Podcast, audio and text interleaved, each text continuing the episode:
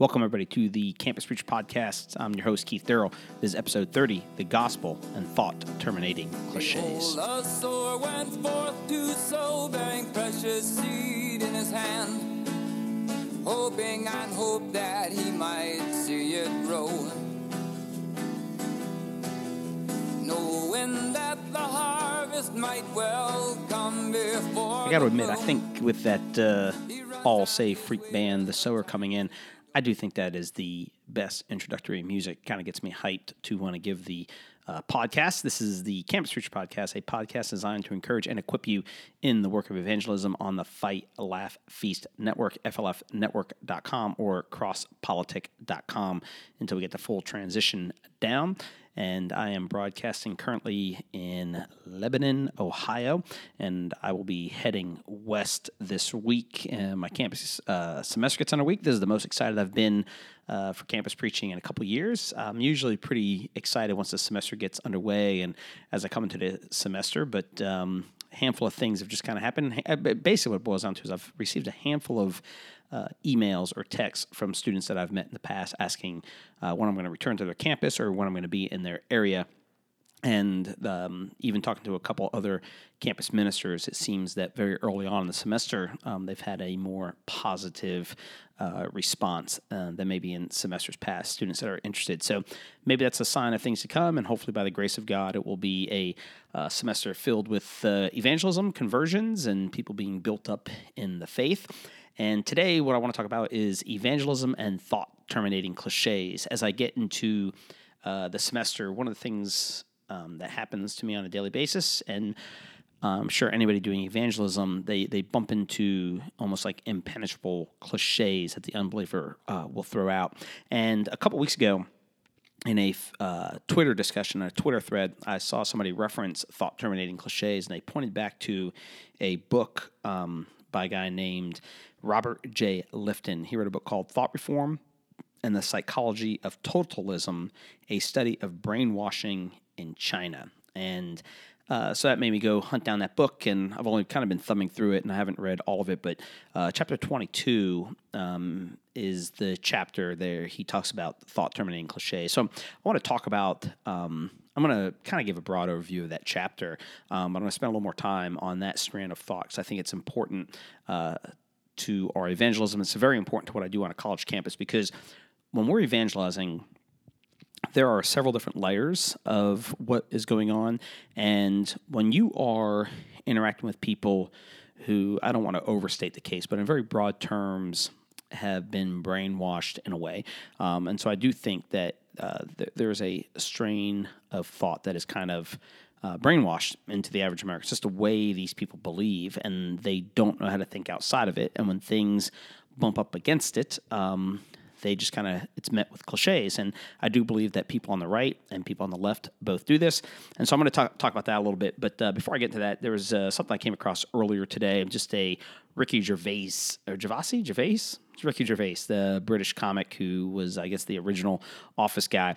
He i saw a tweet of his which led me back to the article that it was originally in and it's from the wall street journal back all the way in 2010 and it's called a holiday message from ricky gervais why i am an atheist. And um, you know, he gives basically he talks about how being at eight years old, his eleven year old brother came in, asked him why he believed in God, and within the next hour, he no longer believes in God. Um, I'm not sure what arguments his uh, brother, 11 years older, uh, gave him or what he really thought was logical and reasonable and everything else at that time. Uh, but anyway, that's where he was at. But there was a uh, there was a tweet I came across that um, I think is so common in these discussions, and it's so frustrating um, because uh, the, the the comment was linked to an interview with Ricky where he basically just says, "Oh, if you were born in India, you'd be a Hindu, and if you're America, you're a Christian, and you know Saudi Arabia, you'd be a Muslim." Interesting how that works. But on the flip side, isn't it also interesting that here Ricky is a secular atheist in a Western liberal democracy? Isn't it interesting how that works? Um, and so it's just you know those, those sorts of things are kind of frustrating because anytime and within that, I also want to admit there is a grain of truth to it. We are all, we all, generally speaking, believe in democracy because we were raised in a democracy. Plain and simple.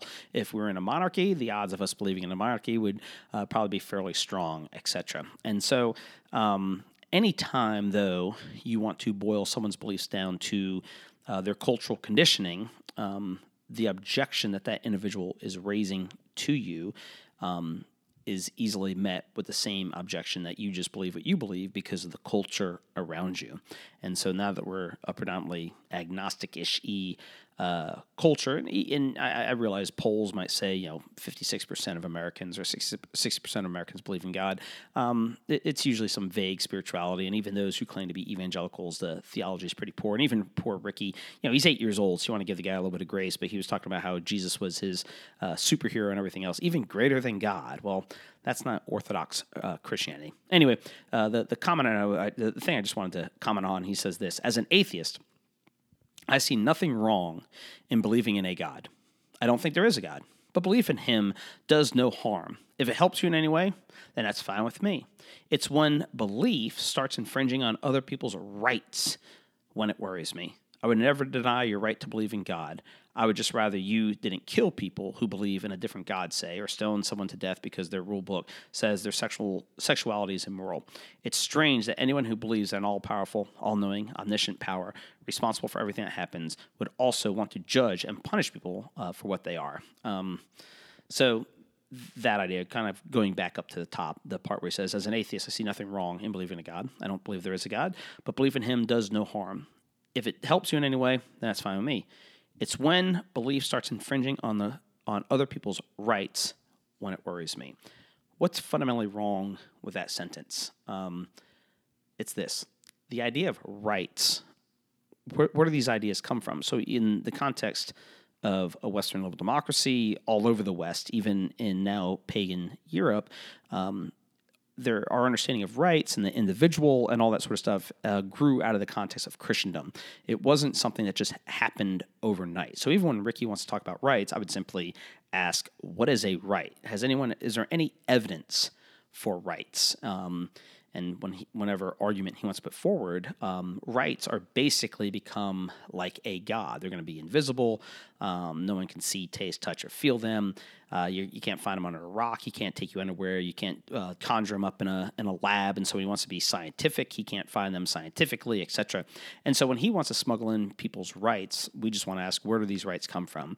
And what we want to do in turn is show why it's in the context of a God and man being the image of God, not uh, the byproduct of 3.8 billion years of evolution, that we come to understanding uh, the dignity of man, the nature of man, and uh, the things that end up giving us uh, some level of rights. Even as a Christian, I might be questioning the concept of rights, broadly speaking, especially as they're beginning to be used in Western liberal democracies and set up as this uh, humanistic thing. But in general, I think it is uh, something similar as found in the Declaration of Independence that we're endowed by our Creator with certain uh, inalienable rights. That that's kind of the foundation of that thing. So anyway, I came across that and I just thought oh, I'll make a quick comment on it as we get into uh, today's sh- the the heart of today's show which is the idea of a thought terminating uh, cliche. And so, um, as I get into that, so what is a thought uh, terminating cliche? Well, before I get into that, actually, um, what I want to look at here is um, so there, it's actually a really uh, good book. Um, that I'm referencing by Robert J. Lifton, Thought Reform and the Psychology of Totalism. And basically, he's looking at um, brainwashing in communist China and the tools and the mechanisms they use to control uh, prisoners and even the intellectuals and basically the whole environment. And it becomes this uh, totalizing phenomena. Now, when you read a book like this, there's a certain level as a Christian where I'm kind of like, ah, well, Christianity is totalitarian. Um, not in the uh, statist, controlist sort of way. But as Christians, we believe that God's the creator of the heavens and the earth, and as the absolute sovereign over all things, um, his rule and reign touches everything. So there's a total aspect to it. So for many outsiders, and so here's the thing that we need to understand as outsiders, when they, uh, so say when a total unbeliever reads this chapter, he's going to think the Christians. As a Christian, I read this chapter and I think, ah, the lefties, the uh, the folks of the Enlightenment, the Muslims, uh, anybody who's not us. So there's a sense in which, like all things, uh, they kind of apply to both sides. And I'm, I'm, sure I've mentioned this before in this podcast, but uh, RJ Rushdoony, uh, Google uh, the Society of Satan, and I believe it's a two part PDF file you can find online. RJ Rushdoony, the Society of Satan. And in part one of that um, article, the opening chapter, he basically says that all men uh, live in the triune God's world, and because of that, all men must substitute the categories that God has given us either with the truth or something false. And part of our evangelism is identifying uh, the false theory of atonement or the false theory of sovereignty or the false theory of law, expose it, call people to repentance, and stuff it with the true. And so um, when I read a book like this, um, I believe there's a lot of truth to it that it takes. Um, you know something like communism, and it shows how it is this uh, totalitarian philosophy in a in a in the worst sense of the word, and how they have to brainwash people uh, to get them there. And but in this process, he lays out in this chapter, it's called ideological uh, totalism, and he lays out um, eight different things uh, that basically takes place for ideological uh, totalitarianism. And I'm, I'm going to read the opening uh, paragraph of this chapter and just kind of kind of set the context. Lifton says thought reform has a psychological momentum of its own, a self perpetuating energy not always bound by the interests of the program's director. When we inquire into the sources of this momentum, we come upon a complex set of psychological themes which may be grouped under the general heading of ideological totalism. By this ungainly phrase, I mean to suggest the coming together of immoderate theology or ideology with equally immoderate individual character traits, an extremist meeting ground between people and ideas. In discussing tendencies toward individual totalism within my subjects, I made it clear that these were a matter of degree and that some potential for this form of all or nothing emotional alignment exists within everyone. Similarly, any ideology, that is, any set of emotionally charged convictions about man and his relationship to the natural and supernatural world, that's going to include us Christians, may be carried by its adherents in a totalistic direction. But this is most likely to occur with those ideologies which are most sweeping in their content and most ambitious or messianic in their claims, whether religious, political, or scientific. And where totalism exists, a religion, a political movement, or even a scientific organization becomes little more than an exclusive cult.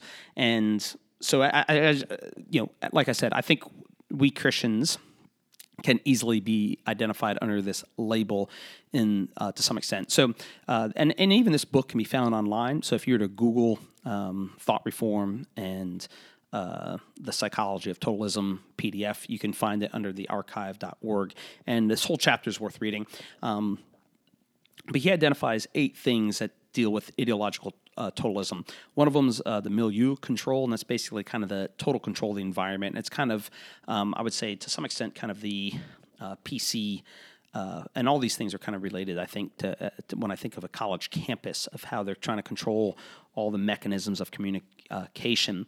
Uh, the one thing that's going to be a little more maybe adapt to religious groups than to say maybe a straight up secular one. Although in Marxist ideas of history, um, this one applies. But there's also uh, mystical manipulation. So think along the lines where uh, maybe a Jehovah's Witness, a Mormon, and a Christian are. Let's just say we're in the Bahamas and we're praying that the hurricane doesn't currently hit us, and then it doesn't hit us, or it does hit us, and uh, say the next door to us is Mormons, and it doesn't ruin their property, but it's destroyed our Christian property, uh, and the Jehovah's Witnesses also aren't touched. And then Jehovah's Witnesses go home and they say, "Hey, look, um, we prayed, and uh, the the hurricane did not destroy us."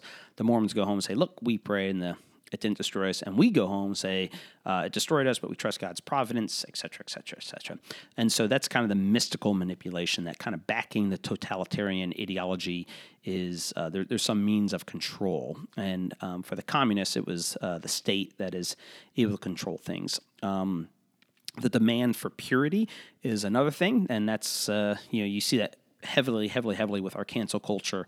Uh, anybody who steps out of line, um, I don't know if I can totally recommend it because there's a lot of foul language and stuff like that. But uh, and a handful of people message me and say, "Hey, you got to watch a new Dave Chappelle special," and it's pretty funny. And one of the things he mentions in there, so he talks about being able to do two impersonations. One, the founding fathers, he ends up dropping the M bomb, and the other one, he's like, "All right, guess who I am? Uh, duh. If you uh, ever do anything wrong, I'm gonna ruin your life. I don't care if it was five years ago, ten years ago. I'm gonna ruin your life." And uh, he goes, "Who am I?" And the crowd yells out, "Trump." Trump. And he goes, No, I'm you. Uh, and so he talks about how pathetic they are. And basically, our culture is that we want to cancel anybody. So that's part of the demand uh, for purity. And then he also talks about the, the cult of confession. Um, think of anybody being dragged uh, before the media and apologizing for something they said on Twitter or something they said 15 years ago, uh, be it Kevin Hart uh, apologizing for something he said about the gays or something like that. So there's uh, the cult of um, confessions, um, one of the other ones. Uh, that's an important aspect to this. Um, uh, the sacred science, he says, the totalist milieu maintains an aura of sacredness around its basic dogma, holding it out as an ultimate moral vision for the ordering of human existence. This sacredness is evident in the prohibition, whether or not explicit, against the questioning of basic assumptions and in the reverence which is demanded for the originators of the word, uh, the parent bearers of the word, and the word itself. So, like in our context, I think something like equality is uh, and diversity are easily um, kind of ideas that uh, are vitally important that you can't if you question it you're just just dead wrong. Um, and then kind of moving on from there he touches on the loading of language and that's going to be the thought terminating uh, cliche and then one thing i think is important and, and as Christians, we want to learn to do it both end, but it just says doctrine over person, and so the the ideology, the communist doctrine, or whatever it may be, um, becomes all consuming. Then he brushes on the dispensing of existence. And so, anyway, under the ideological totalism, uh, he presents those eight things. And one of the main, like all of them are pertinent to our evangelism, uh, especially if you're doing it in the context of a college campus, and especially if you are interacting uh, with people of a radically, a self consciously different ideology. And I would say the American left, more so than the American right, have a self conscious ideology and follow these things a bit more faithfully because they're trying to change a culture and change everybody's mind. And so they're trying to get people uh, staunchly into these things. So, what is the um, idea of a uh, thought terminating cliche? And it's this the language of the totalist environment is characterized by the thought terminating cliche. The most far reaching and complex of human problems are compressed into brief, highly reductive, definitive sounding phrases, easily memorized and easily expressed. These become the start and finish of any ideological analysis. In thought reform, for instance, the phrase bourgeois mentality is used to encompass and critically dismiss ordinary troublesome concerns like the quest for individual expression, the exploration of alternative ideas, and the search for perspective and balance in political judgments. In addition to their function as interpretive shortcuts, these cliches become what Richard Weaver has called ultimate terms, either God terms, representative ultimate good, or devil terms, representative of ultimate evil. In thought reform, quote unquote progress, quote progressive, quote liberation, proletarian st- uh, standpoints, and the dialectic of history fall into the former category capitalist, imperialist, exploiting classes, and bourgeois mentality, liberalism, morality, superstition, greed, of course, fall into the latter. Totalist language, then, excuse me, is repetitiously centered on all encompassing jargon, prematurely abstract, highly categorized, relentlessly judging, and to anyone but its most devoted ad, uh, advocate, deadly dull. In Lionel Trilling's phrase, the language of non thought. And so when I'm on a college campus, um, serious if I had a dollar for every time I've been met with uh, hate speech. Um, and all I got to do is ask what particular have I said that's hateful.